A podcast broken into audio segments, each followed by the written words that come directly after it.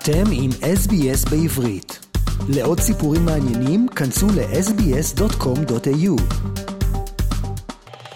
Shalom Australia. Uh, we'll start, of course, with the Israeli election. Australian politicians and Jewish leaders have welcomed Benjamin Netanyahu's return to power for a sixth term, but communal organisations have voiced deep concerns about extremists who might be counted on to form his government.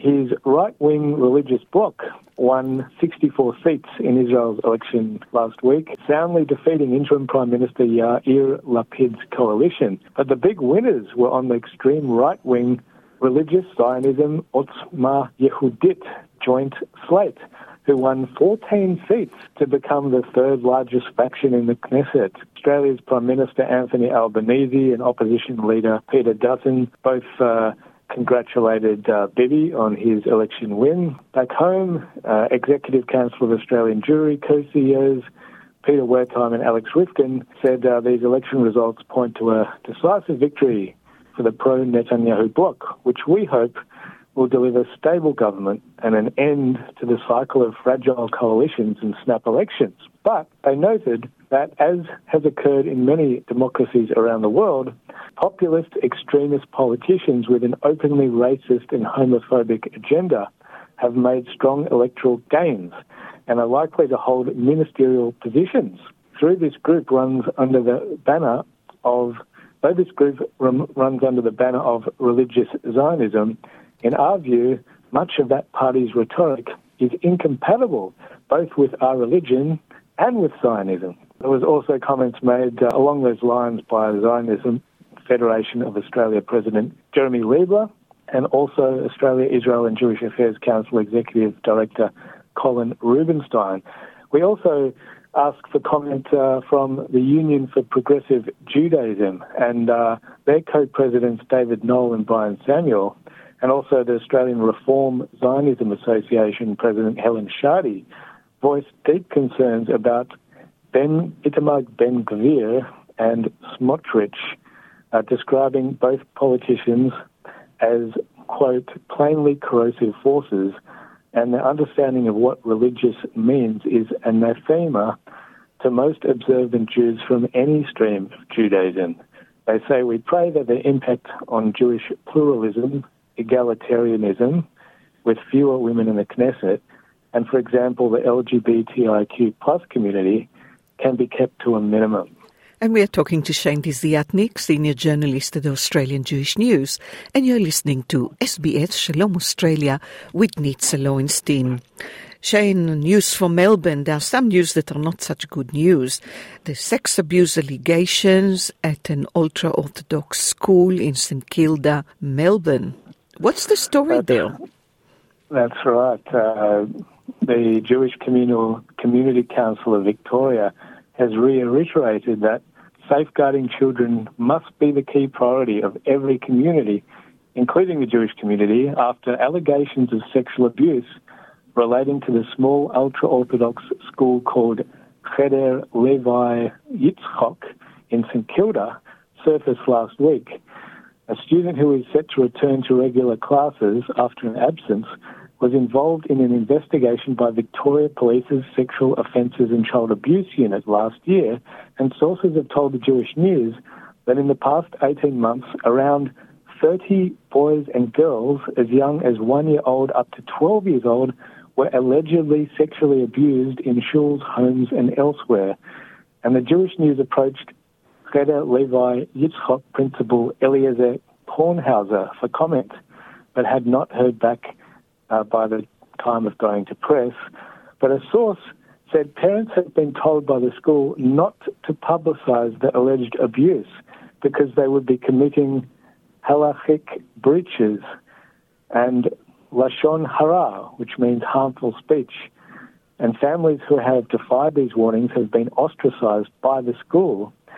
The Jewish News understands that families have been told only Cheder Levi Yitzchok can meet the religious education requirements of any student who may have been the subject of the allegations, and that the school has consulted the Southeastern Centre Against Sexual Assault. The parents were disturbed by an email from Kornhauser last month in which he wrote, quote, the best protection I can provide to my child is to daven, pray appropriately. We may imagine that the secular world has the answers, he wrote, but in my view, this is a terrible mistake. The secular solution, education about child safety protocols and procedures, while vital and not the ultimate answer, he wrote. And the Age last week reported that three government agencies are currently investigating the case. Yeah, that's not uh, very good news. Well, we're all uh, looking forward for the Victoria state election in November 26. And uh, Australian Jewish News held um, a debate between the candidates in Caulfield. Yeah, it was held last Thursday at Mount Scopus, and it featured uh, four candidates sitting Liberal member David Southwick, Independent Naomi Kaltmann, Labor's Leo Harrell, and the Greens' Rachel Iampolski. Uh, they took part in the forum, moderated by journalist Julie Szego. None of the four said that they had provided any firm commitments to the Mount Scopus College on moving to the Caulfield Hospital site. Southwick said that there has to be a process and it all starts with that hospital site remaining a hospital first and foremost before you do anything else. And he noted that the Liberals have committed $550 million for the redevelopment of Caulfield Hospital. A parent of two children at Scopus, Harrell said he understood the desire to bring the school home to Caulfield, but said there are lots of conversations that need to happen first, and there's been no firm commitment to do anything other than have some conversations and stake and consider stakeholder interests. Kaltmann committed to look at the redeveloping the site as long as the hospital remains there. And Iampolski commented, first and foremost, again, the hospital must be the priority. On other issues, briefly, in response to anti Semitism and BDS motions on campuses, both Southwick and Harrell called for universities to adopt the International Holocaust Remembrance Alliance definition of anti Semitism. And uh, things became a little bit heated when Harrell accused Southwick of hiding from the Liberal brand on his posters, and when Southwick claimed Harrell was taking voters for granted by assuming Labor will win the election. Harrell had argued that since polls are favouring Labor, a Caulfield representative with a seat at the table in government is more likely to get real outcomes. While another issue of concern was the Liberals' plan for protections for faith based schools to hire staff with the same religious values. Southwick said this would not impact the LGBTIQ community, but the others disagreed. Uh, Kaltmann also suggested the Liberals could bring back the potential criminalisation of abortion, which Southwick called absolute scaremongering. It seems that the the coming election, the Victorian election in November 26, are quite significant to the Jewish community. It's uh, involved a very, very important issue. Mount Scopus, the biggest Jewish day school. I think it's still the biggest in the Southern Hemisphere. And they want to move it to the heart of the Jewish community in Melbourne, in Caulfield. And uh, I think it all depends on the results of this state election. So it's quite interesting what will be the outcome. Shane, before we go, I mean, we are running out of time, but I think that we can end with uh, news from uh, Great Britain that Britain's chief rabbi will stay overnight at the residence of King Charles III at the night before the coronation on May 6 next year, in 2023, to allow the rabbi to attend the ceremony on Shabbat. Yeah, that's right. Uh, Rabbi Ephraim Mirvis and his wife Valerie are scheduled to attend the coronation on May the 6th in a ceremony that will also see the Queen Consort Camilla crowned.